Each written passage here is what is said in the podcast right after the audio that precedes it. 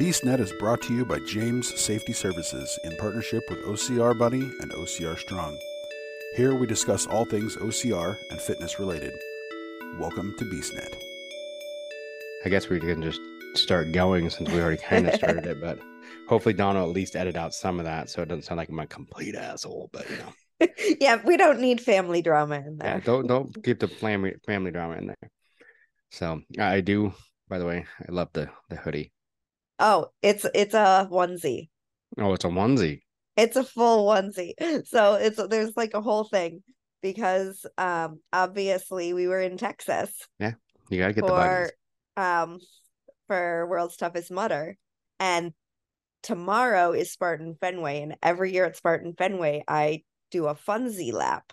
So me and my friends go out in funsies and it's usually under the lights and like the announcer will always make a point and be like, "Oh my gosh, is that Pikachu?" or "Look at that unicorn." And like we'll be out on course and people will be laughing like, "Oh my gosh, we love the costumes. Those are so great." And then we'll get on the obstacles and they'll they'll be like, "Oh my gosh, you actually know what you're doing." It's Yeah. like, yeah. So like at one point, like a couple years ago, we all climbed the rope at the exact same time. And like I think Justin Manning was on the microphone and was like, Oh my gosh, look out in center field. You have all of the magical creatures up at the top of the rope. So coming off of World's Toughest Mudder, I'm like, I don't know in what capacity I'll be running Fenway, but obviously I'm going to be there. I have to be there. It's right down the road. Yep. Like, my friend told me I had to go to Buc-ee's while I was in Texas. Mhm. that We it's have to go to like- Essential. And he's like, You will not even believe what this place is. So we met him at Buc-ee's, and he's like, Megan, they have onesies. So I'm like, Yes, I need to get a onesie. And it actually wasn't very expensive. So I'm like, Okay, I am going to wear a Buc-ee's onesie around at Fenway with my world's toughest mudder headband. So if people are like, "What are you doing? Like, why aren't you like racing or why aren't you going faster?" I'll be like, "Listen, don't you see? I came straight from World's Toughest Mudder." Oh yeah. And see that that's one thing that I didn't I mean I knew about it a little bit before like when we came down to visit a few times, but once we moved down here, it's like Buc-ee's is Buc-ee's is it. it's a Um, way of life. But what's kind of sucks though is we really the only time we've been to Buc-ee's really since we've been down here is on the way down and then on the way back from World's Toughest because there's not one really close to us. Oh, I mean there is it's about 30 miles, but still, I mean it's so there's none in our travels, but we were coming back from World's Toughest. It's like there's a Buc-ee's, we got to stop Buc-ee's. And Yep. I I dragged my poor dis- de- destroyed body through Buc-ee's. But it's okay. I did too. I was hobbling the entire time. yeah, which I mean, of course, we were gonna have to talk about World's Toughest. I don't know. You you seem to like the post I just put up, so that's gonna be my yeah, Yes, my I'm race. so excited for you. Oh my gosh, yay. Now I've signed up for it, so there's no turning back. No So turning that's- back, but you have a tr- a bike trainer now. I do, I do. And actually, I was so mad at myself today. I didn't realize like I've used the stuff in my gym bag. I thought it was loaded, and I was gonna go to the the gym and go for a swim at lunch. Yeah. And I opened my bag and my shorts weren't in there, and I'm like, well, that's gonna be a bad swim. So I probably Ooh. shouldn't go. Yeah. If I don't have I- shorts, that's not gonna end well. And for anybody listening, he just signed up for the half Ironman in Texas. Yes. If you couldn't gather that already, um, Yeah. that is officially uh, what he has signed up for. I've been talking about it, but so and finally it's like, you know, I have to sign up for it because if I sign up for it, then I have to train for it. Well, I mean, yes, I don't have to, but it'd be really good. So if it I'm would be a great it, I- idea if you could train for it. I'm gonna finish it. I need I need to really train for that. So yeah, like I said, I have the you, you said I have the trainer. I have an Mhm. indoor trainer now. So um I've already used it a couple times where um like we'll sit down and watch TV and instead of just sitting on the couch, I'll hop on the trainer and I can watch TV from the trainer. That's amazing. So and just get moving and get going. Plus Two, it gets me more seat time on that bike. I don't have a lot of seat time on that bike. hmm So and I need to get the seat time on that bike if that's the one I'm going to use. Good. So it'll be good. It'll be good. So Good. yeah, and that gets me my that's in April. So that gets me my first race next year. Awesome. So you got to get to work. Yeah, I gotta get to work. Yeah. So, because yeah, the only races I've got planned next year so far is that one, and then of course Sisu in June, which I'm already signed up for. Mhm. Ragnar in July, so I'll fly back, you know, to Washington for those two races, and then of course I'm pretty sure I'm gonna do WTM again next year. Yay. So I'm not sure in what capacity, because that's one thing we'll talk about, like the way we both did WTM, you know, this last weekend, but we did it differently. You Yes. did it as a competitor. I did it as support for, you know, an adaptive athlete. So I didn't get the chance to do as much because I was more about But keeping what her you- going. did was still brutal. Like your laps took more energy than other people's laps because you were helping No. the entire time. It was it was interesting. But I mean, and we got more miles than we expected. So Oh, it was so inspiring to watch. Yeah, my legs hurt though.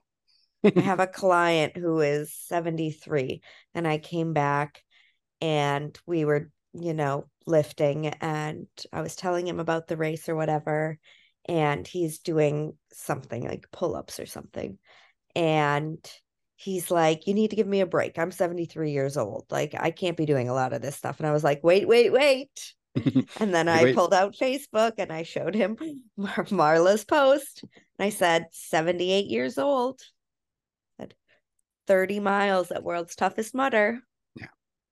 And I, and I actually I just did an episode with her, and I mean talking to her about it, and I mean, I think a lot of people don't realize. Yes, she did spend part of that in the chair, but she walked Yeah, a lot more than people think. Yeah. I saw her walking. She went up and over Mudderhorn multiple times. Um, I mean, she did. If she didn't do the obstacles, one of us did. You know, but for the most part, she did them. The one she couldn't do was the water. She couldn't go in Mhm. the water because of her, you know, her illness and everything. But um, a lot of those, like where you did the the the trialing with the the barrel in the middle, Yep. she did that. We just had two people in the water, keeping her from falling into the water. So she went over that three of the three of the five laps or the six That's laps. amazing. So she did a lot more than people think. I think a lot of people think that, you know, she just kind of sat there in the chair and we pushed her around. It's like, no, she did quite a bit. I think anybody who knows Marla knows that she wouldn't Oh, be no, able to just sit down and get pushed through a course. no. You don't know how many times we helped her over something and then all of a sudden turned around and she's a hundred yards down the tra- trail, just taking off. Like, come Like, on, guys, sh- let's go. She has been doing these courses for years. Maybe not World's Toughest Mudder, but she's out there at, you know, Spartans and whatever else on her own Mhm. doing the course. So for her to be able to do World's Toughest Mudder is phenomenal. And Two weeks before surgery, she's supposed to have like back surgery. Oh my gosh. like yeah she's doing i think arizona this weekend and the very like three days after that i think she's supposed to have back surgery. She's already doing Arizona this weekend. i think so yeah. Because Oh and remember it's because she had her her one friend they were supposed to do one more lap together and he died like a month ago. So they're doing it in remembrance of him. Oh, so it's yeah Good for her. and the other great thing about world's tough is i finally got to meet you in person Yes. so that did happen. yeah which was awesome and then i saw you a couple times on the laps and you know got to see you out there just kicking ass Oh well, thank you. It from what I heard though from a lot of people because this was your first WTM too, Yep. right? Yep. And I heard a lot of people say that the the penalty loops were way worse than normal. Oh my gosh. Can, okay. I don't want to be that person that just continues to harp on what's going on with these races. But we really need to talk about those penalty loops. I understand the need to make penalty loops harder than the actual obstacles. I get that. I'm not complaining about that. But these weren't tough mudder penalties. These were Spartan penalties. Hmm. And like we we can just kind of go through what all of the penalties were. The first one was for well clung, which I will say at five foot two, maybe five foot three on a good day, maybe five foot three with my shoes on. Um, there was no jumping to that for me. Maybe if they would have had a better platform to jump off of, but the fact that it was like just dug out, you couldn't Mhm. tell where the edge was. I would have had to have gotten a serious running start, but then you have to jump up and out, and it was just way too high. So every time I had to take the penalty regardless. Um, that penalty wasn't that bad. It was holding a log and an egg, and you do this small little loop. Um, and the logs, I would say they were not proportional to one another. There were some that were super tiny, some that were bigger. So um, Mhm.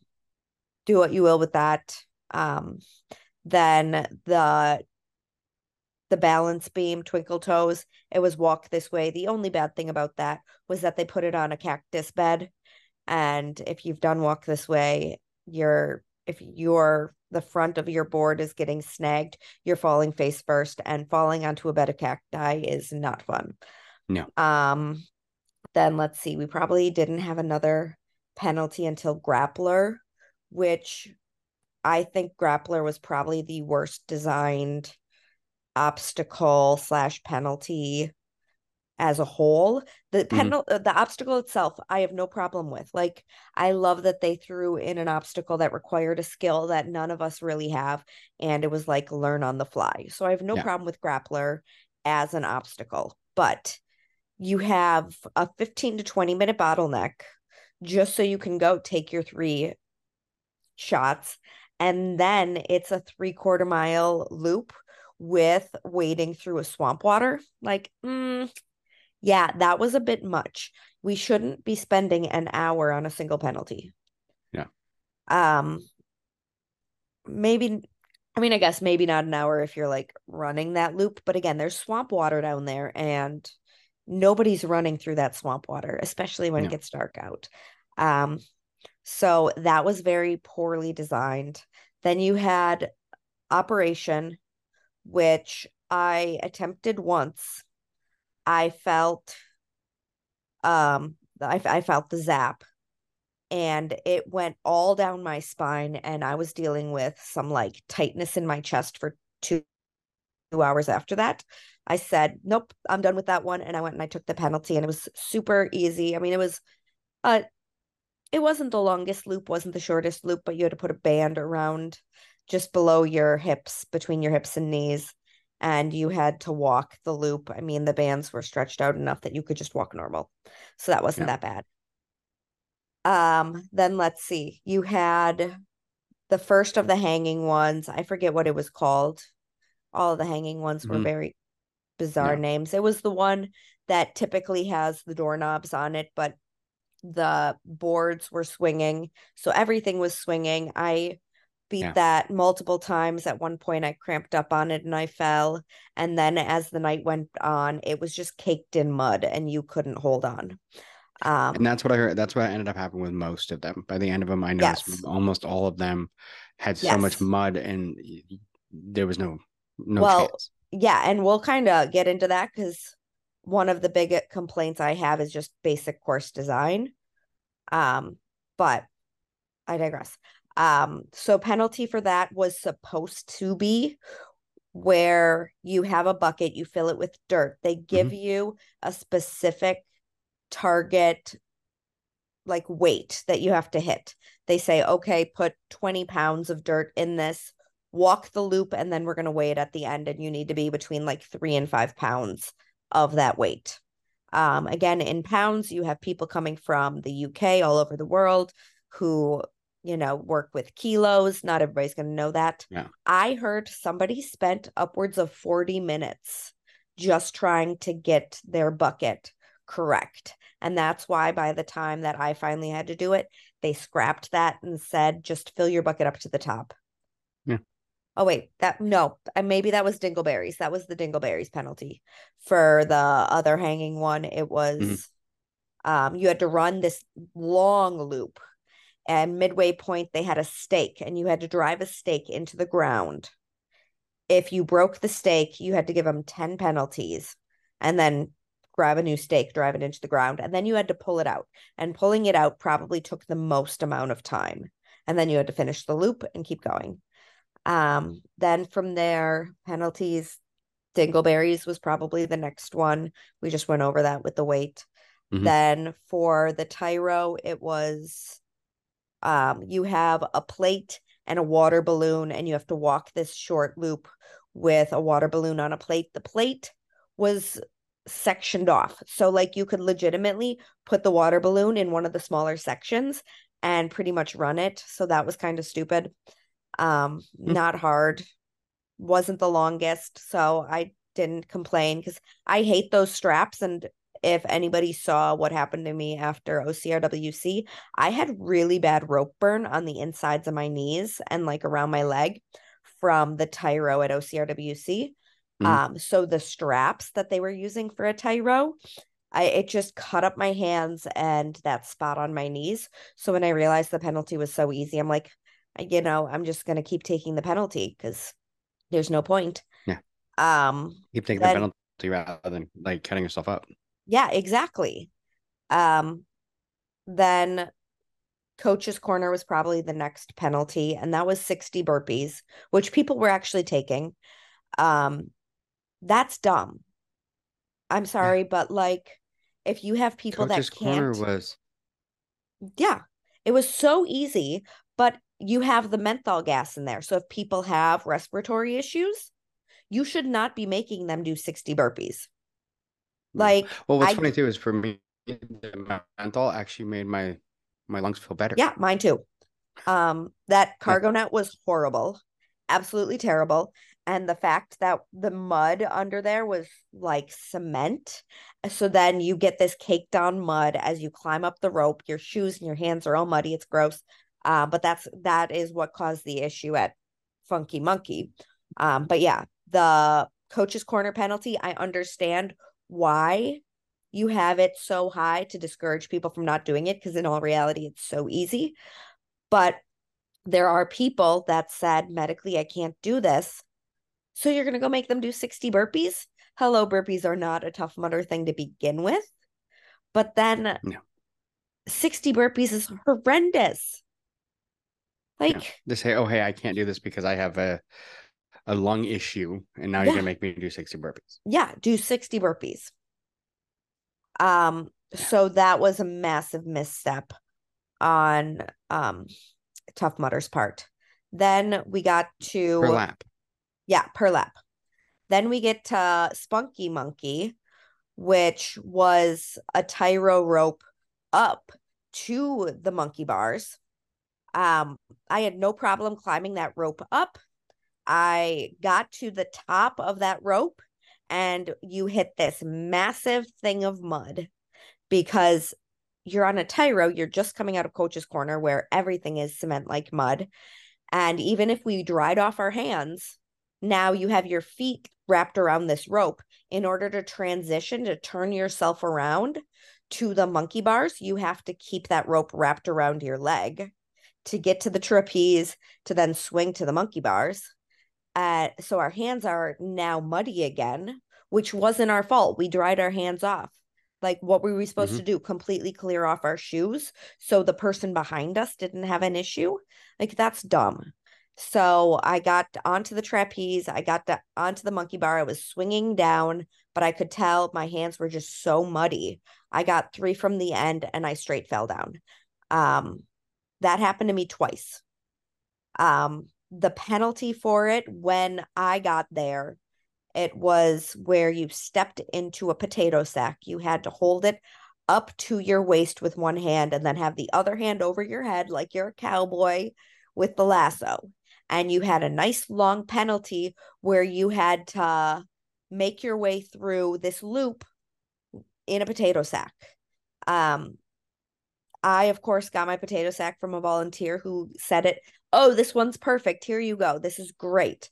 And then I realized why he said it was great because everybody around me had torn holes in their potato sacks and were walking two feet just straight walking. Um, I shuffled my feet through that entire thing. It hurt. One point, people are like, "Oh, Megan, there's a you have a, a hole now in the back of your bag. You can walk now." And it's like they it got to the point where they had zero potato sacks by the second time around, and they just nixed it.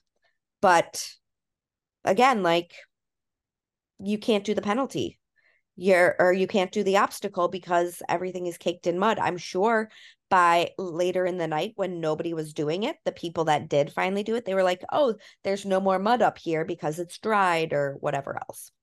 Um let's see. Then we went to Augustus Gloop, that was fine. Then you went to the last hanging obstacle, which I heard throughout the night only 5 people completed it overnight.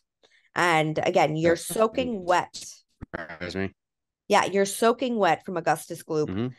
And it's a rig with rings to a trapeze bar, ring, banana, banana. I got to the banana and, you know, I, I slipped off. I'm like, this is ridiculous.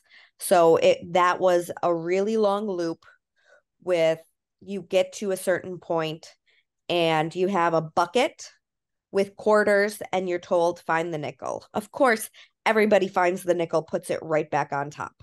So you're really just running this really long loop, stopping for two seconds and then continuing on. Not hard, but it's a stupid long uh, loop. Then you had Mudderhorn, and then the last penalty for Everest.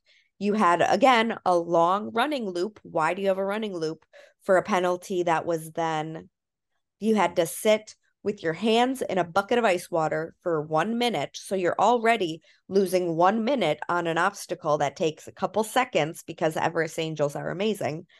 Um, and then once your hands are frozen wet, you have to build a little Lego set. And that's like the most tough mudder penalty they had the entire time. I had no problem with that, especially when they said there's nothing in the rules saying you can't wear your bleg mitts.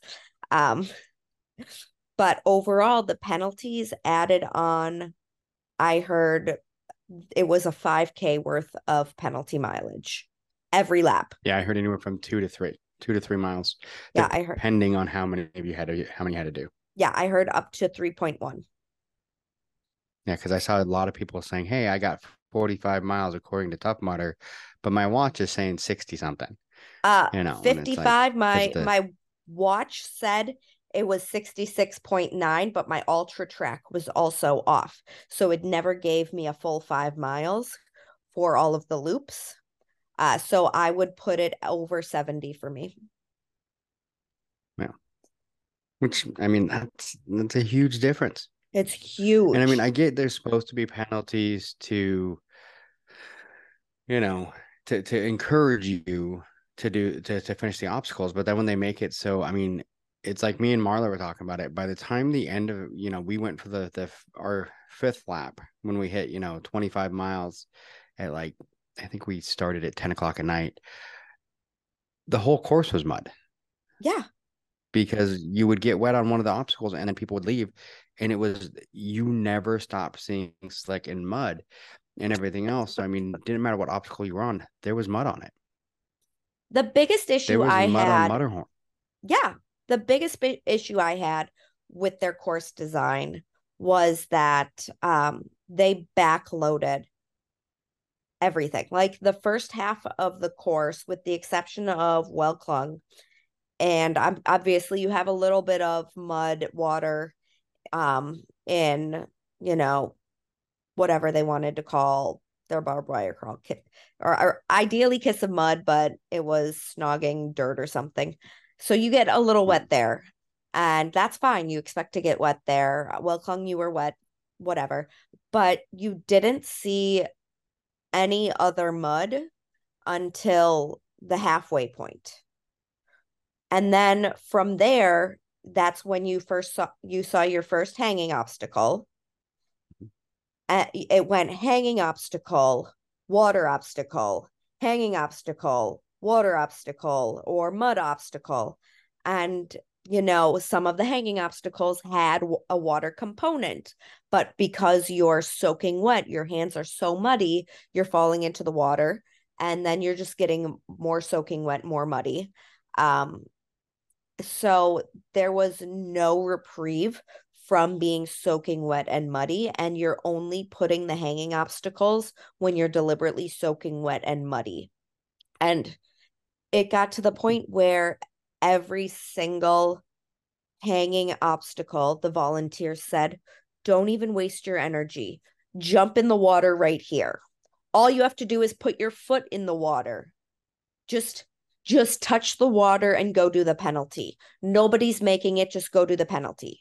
And I'm sorry, for an obstacle mm-hmm. course race, you should never have volunteers saying, don't even attempt the obstacle. It's not, it's not beatable. Don't do it.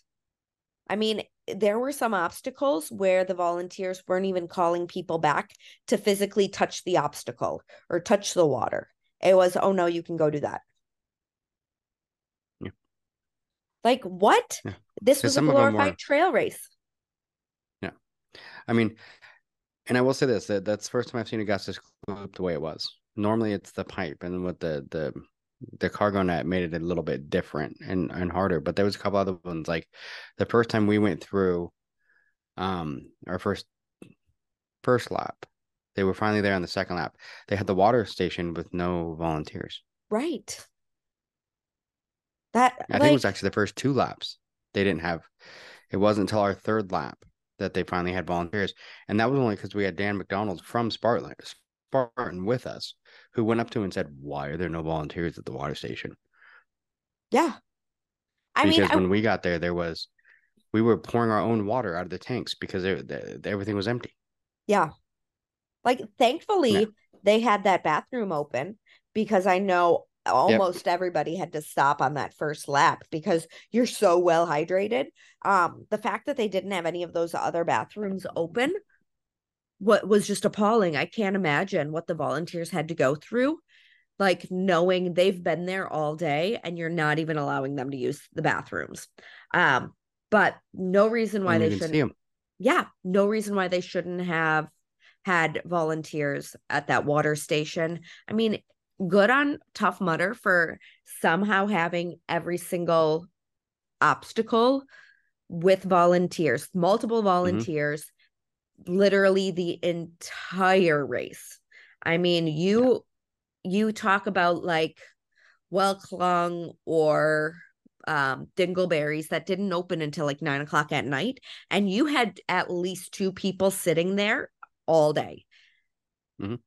so like good yeah. on them definitely probably could have moved one of them off of like a well clung or dingleberries that didn't open until later and put them at the water station at that point. Um, but like you got to do the bare minimum, have somebody at a water station because not only mm-hmm. are should they be responsible for pouring that water, but like that's also a key point where you know if somebody is hurting, if they need medical attention, you know. God forbid somebody like sits down to use the bathroom and like they can't get back up.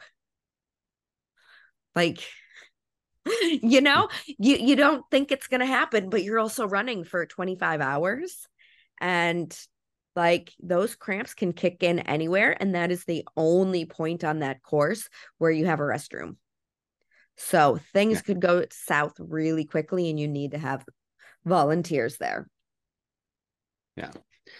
I mean it had its issues but i mean it was one of those things it was great to me it was a great feeling. It was good to be there. It was to finally experience it because i was supposed to years ago but to finally experience and be there and i mean the pit crews to me that was amazing. Mm-hmm. how many mm-hmm. people had just such amazing pit crews? Like we had you know um, two people from the more heart than scars that were pretty much pitting for all of us yeah you know and just seeing all the the the pit crews as you come in and you know they had food for us they had everything you know ready to go for us which was was amazing and to see that for everybody. Yeah. I will say it. My pit crew was your pit crew out there. probably times. one of the best pit crews, and I might be biased, but I mean, I had Ian Hosick, and then I had someone. His name's Zach Miller, and he's an experienced ultra runner, and they knew exactly what to do when it needed to happen. And I, I mean, there were only a couple very little issues that I had um and you know they were on top of it as much as physically possible and like when time came to like get me out of my wetsuit that was probably my fastest pit because i i ran in ian had already grabbed my brown bib and you know zach immediately started taking my bib off getting me out of my jacket and he they had a towel laid down for me. They pulled off my shoes, pulled off the socks. They said, okay, one, two, three. And they both just yanked at the exact same time. And off came my wetsuit. And then they, you know, had my new shoes, my new socks ready to go. They put it on. They said, get the hell out of here. I said, I have to go to the bathroom. They said, no, you don't have time. Just go. I said, okay. As I'm like running out of the pit, eating a slice of pizza. So it was phenomenal. Which is amazing. Yeah. And I mean, that's awesome. And that's one of the things that I you need to go to pit crew.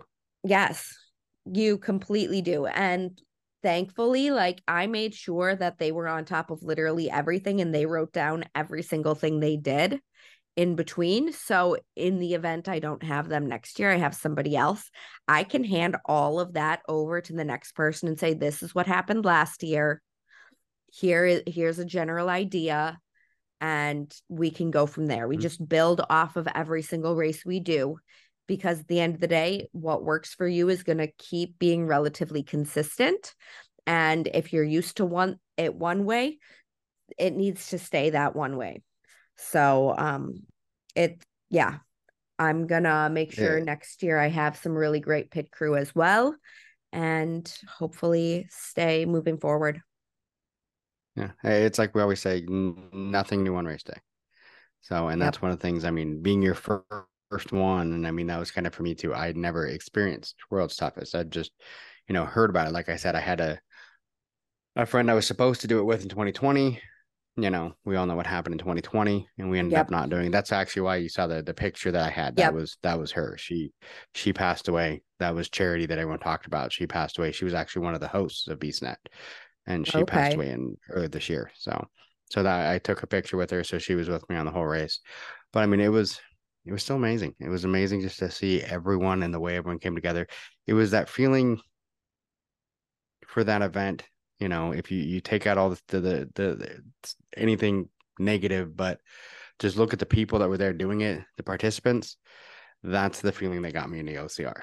Oh, that 100%. feeling of hundred percent everybody was helping everybody. Everyone was, you know, I mean, on uh Everest, did those guys ever leave? No. I so and that's what's amazing.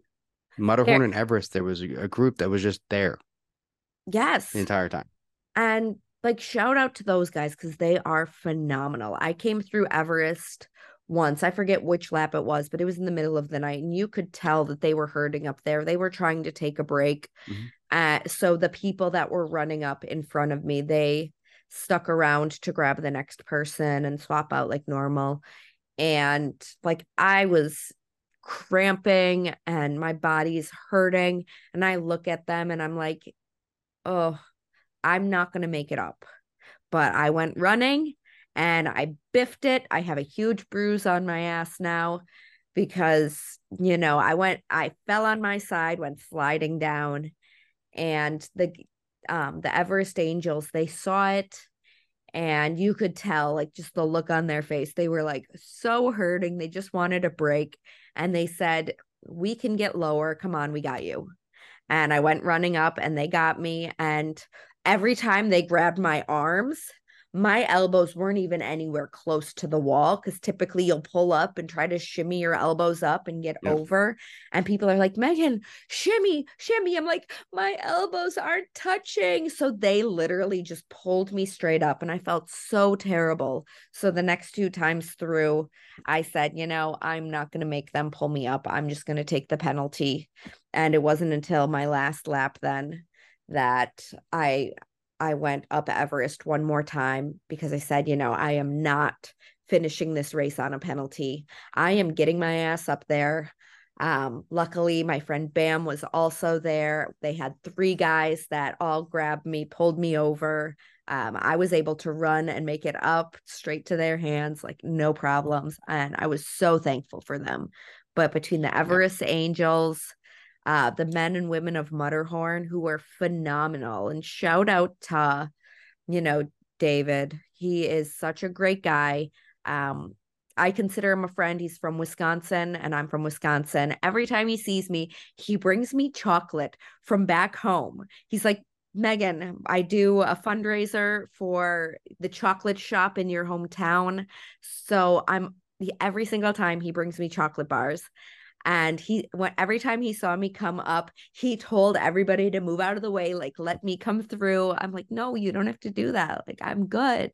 Like, I can wait. He's like, no, no, no, you're you're moving quick. You're gonna go.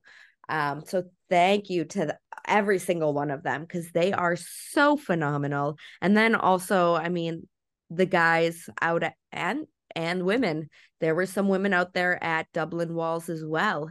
And I don't know if any of them stayed the entire day, but there were always people consistently there hanging out and lifting people up. They weren't in any hurry to get moving on. No. And we could not have done it without them. No. And that's what amazes me is I mean, just to get those people that, you know, I mean, they signed up like everybody else, but they basically mm-hmm. did a lap, stopped there, and never moved.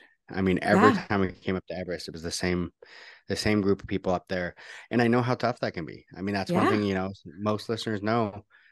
Two years ago, it was Everest that broke my rib. You know, and it was mm-hmm. doing that. I turned around to help some people, and as I was reaching down, one of the people was a little heavy and pulled me down into the wall Ooh. as I was lifting him up, and it broke my rib. So, I mean, it's and they're up there for 24 hours pulling could people up and over that wall. Could you imagine paying hundreds of dollars for a race, flying out there, getting lodging, and you give your entire race to helping other people? Like they are truly the most incredible people in this sport. Yeah. And Everest Angels, I think, is the best name for them. Yeah. I mean, they just sat up there the whole time and helped people over the walls, which is yeah amazing. Which is amazing. Oh. I mean, and that's the one thing. Like I was, you know, telling someone else, I'm like, that's what reminded me of why I started doing this. Yeah, you know, the last couple of years has been tough for me because I just haven't had that feeling anymore of really enjoying it mm-hmm. and that, that family family feeling and everything else. I mean, ever since COVID kind of shut everything down, and uh, some of my family didn't really, you know, my racing family didn't come back to racing. Yep, it's been tough for me, and I think these last couple races and really, if you've never done a world's tough toughest mudder, anyone's listening to this, it's worth it. One hundred percent. Even even to pit, go out there and be someone's pit crew and just see show up happening. for the orphan tent just oh, go oh, yeah. and help the orphans mm-hmm. something mm-hmm. or you know I, there were so many people that showed up and they took off you know at noon maybe did one two three laps and then night was coming and they went and they pitted for people until the mm-hmm. morning they went out one more time to get that 24 hour finisher and they called it a day. They weren't out there looking to do any high mileage. They weren't chasing, you know, mileage bibs. They just wanted to be there, help other people, and experience World's Toughest Mudder for themselves. Mm-hmm. My roommate yeah. Told her boyfriend, who is my best friend, um, he's the person who comes out and races with me the most. He wasn't able to do World's Toughest Mudder this year. And he together they said, okay, she is going to come out and run World's Toughest Mudder in a couple of years. She doesn't race. She's done Fenway City Field a couple times. She's not necessarily like the biggest fan of races and she said, "Yeah, I'm going to do it in a couple years." And Brian says it's going to be a couple year training thing for me and I said, "Honestly, you can show up with you know, you don't need to go in with the expectation of I'm going to be out there for 24 hours. You can show up, mm. you can do your sprint lap, you can do the first couple of hours where, you know, it's mostly just the get in your way type of obstacles are open, and then go out one final time when you know the sun is coming up and you get your 24 hour band headband and then you can pit for him the entire time. You can go sleep. Just you know go have fun enjoy the atmosphere.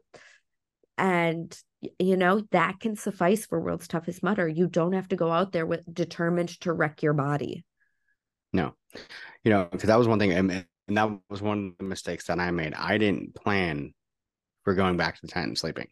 So I didn't have a sleeping bag. I didn't have anything because I'm like, eh, it's 24 hours. Why would I need that? And then we did the five laps and came back in after 25. And because at 25, Marla got a an adaptive bit. Yeah. The 25 mile ad- uh, adaptive bit. So we came back in basically to pit and took like four hours where we just kind of slept. I didn't. I just got up and walked around, talked to people, helped people, you know, did whatever for four hours. And then, you know, but everybody else went and laid down and well, most of them, a few of us didn't do it. But so there's always that option. Like yeah. you said, the, to get the 24 hour big, you just have to start a lap after 7 a.m. And that's it. Yeah. You yeah. one lap before you could do 10 miles and you get the 24 hour bit. I, so, I met I mean, somebody on the first lap. She went out on the first lap, said, you know, I've been dealing with injuries. I'm going to come out after seven. And I saw her again on her second lap, which was also her last lap. And, you know, she didn't quite remember me because I looked different. I was in my wetsuit or whatever else. And I said, Oh, how did you enjoy pitting all night? And she's like, "Oh my gosh, that that was you that I was talking to. You're still going. This that's incredible."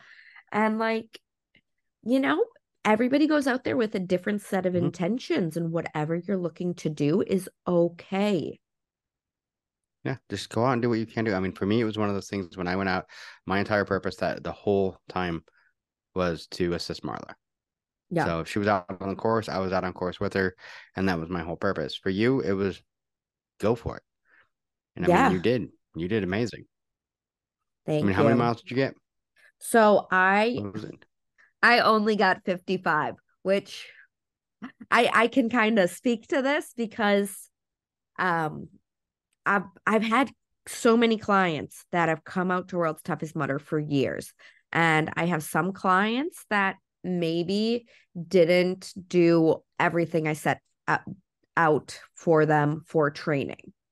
So, you know, whether that like they couldn't fit all of their long runs in or they couldn't do all their strength work, like there were things that were programmed that they weren't able to do. And mm-hmm. I'll admit going into those I've I had felt, "Oh my gosh, I'm nervous for so and so." I know that their goal is 50 miles and I don't feel like they put in the work to hit 50 miles. And some of them did and it was it's amazing like i'm so proud of them for getting 50 miles but me thinking like i worked so hard for this race i put in so many miles so many training hours um I changed up my diet. I stopped drinking. I focused on my sleep. I don't have a personal life anymore. I'm like, I am trained to get more than 50 miles. In my head, I'm like, I have I know people that have gotten 50 miles that didn't put in as much work and if I I know 50 miles is going to come easy for me.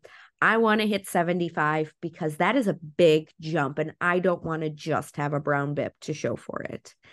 And you know, I will be the first to admit I had not felt 50 miles at World's Toughest Mudder before. I had not felt 24 hours nonstop without sitting down, taking a little break.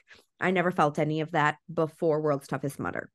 So I will completely own up to my ignorance. As I came in for 45 miles, I'm crying. My body's cramping and hurting.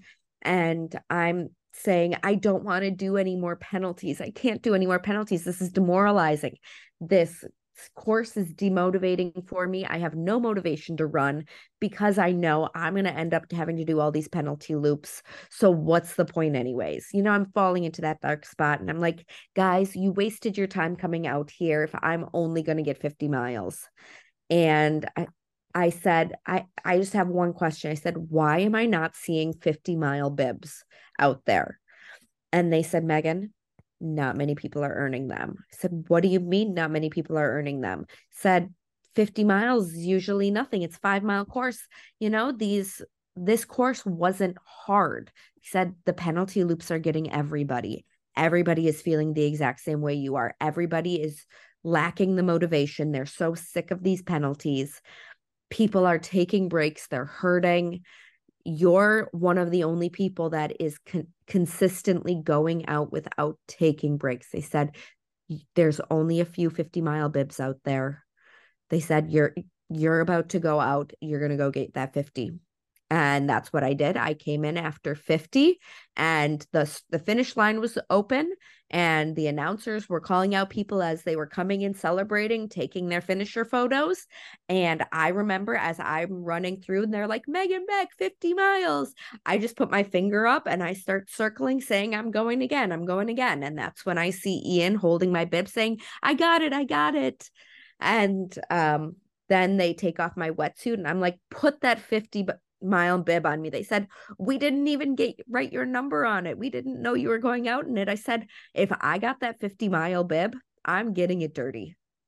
Said, I am mm-hmm. wearing it proudly because not many people are wearing those 50 mile bibs. And there were only a few people that I passed out there getting that 50 mile bib dirty, but we were all, you know, congratulating each other, high fiving each other. Anybody that I saw with that brown bib, regardless of if it got dirty or not, I said, that is one hell of a fight you put out there because that was not an easy course to get 50 miles. No. No, and I mean that's what's amazing. I mean, you earned that. And that was one of the things because I mean, if you look at, you know, for reference, I mean, people look at last year, you know, the the, yeah. the distances that people were getting compared yeah. to this year. I mean, the numbers were a lot lower on the mileage. Yeah. They said at the brunch that they didn't want anybody to get 100 miles. Yeah. Like I have friends that got 75 miles last year that barely got 50. Mm-hmm. I mean, obviously, Chris is a big one that we can point out. Chris has been running a hell of a lot more miles this year than she did last year. She's in, I, I would probably say she's in a better shape, but I mean, I don't know her personally or the training she's putting in. But for her to get 90 miles after getting 100 miles last year, she looked really good out there. But even still, like she would go in, jump straight into the water and take that penalty because she knew that it's it was just a waste of energy yeah. to attempt to fight for some of these obstacles when you're going to end up falling in anyways. Yeah. So, Might you know, jump into it. Yeah. I wanted 75. I'm sure if my UltraTrac would have been on, I probably came close to 75 miles. Um, probably. Again, I don't know. My Garmin says 66.9. Um, I just know that my UltraTrac was way off. So I'm just going to continue to say 70 miles was where I got, and I could have kept going. Had there not been all of those horrible penalties, I would have been able to go out on one last one because I finished 2352. And if I knew that I could hit every single obstacle without a penalty, I would have done one more and gotten, you know, at least to 60. But, you know, I probably at that point could have beat the hanging obstacles, but I knew I couldn't do well clung. Um, Twinkle Toes, yeah. I had only beaten once through the night. Grappler, I hit it or I attempted it three times. And after that, I just started giving up my band every single time there. I didn't want to do operation. Like, I didn't need to go out and do one, one more lap. So, no, you did amazing. I mean, you you did good. That's one thing because I've done the the 24 hour like the Sisu, but it's just running loops. Yeah. There's no obstacles. There's mental obstacles and a few weird things that you have to do, but there's nothing like that. Nothing like, you know, the the obstacles like you know at a Tough Mudder, the world's toughest. So it was definitely a new experience and definitely one I want to do again. Yeah. I, I'm so excited so, to hear you want to do it again. So what are you thinking for next year? I don't know because it's kind of one of those. I think if the team needs me, I might do the the help again, but I kind of I want to see what I could do myself as well. I, I want to see should. what I could do just go out there and just go for the laps and do what I can. Especially if I can get back into which okay, it's not can. When I get back into the training like I did in 2020 and 2021 and drop down to where I should be, you know, physically. Um I think I could uh, you know, uh, 50 would be my goal. I mean, But I mean, who knows? Because it's going to be in Central Florida, and from everything I've heard in Central Florida, it's just mud. Mm-hmm. So Yeah. at least the Spartan is. If it's anywhere near where the Spartan is, it's going to be just mud. Yeah. So We just gotta hope we don't see any gators. yeah, which- might make you run faster. I think I read somewhere that the reason why we didn't have to do the um, Statue of Liberty was because they found a gator in that lake. Oh, Yeah, I googled it, and apparently there there's not many, but there are some gators in Dallas. yeah. So I don't I don't know if that's the truth or not, but like that's a very good reason not to make us do Statue of Liberty. Nice. That is, hey, like I said, make you definitely go faster. But It makes me wonder, and I haven't run the Central Florida venue at all, but it makes me wonder if all of the um all of the water obstacles next year if they're going to have to be man-made and like have animal control you know come out the morning of chase everything out and then have people sitting at those obstacles like literally all day and if there's you froze. I, I you froze. Can you hear me? You f- anything? You're frozen.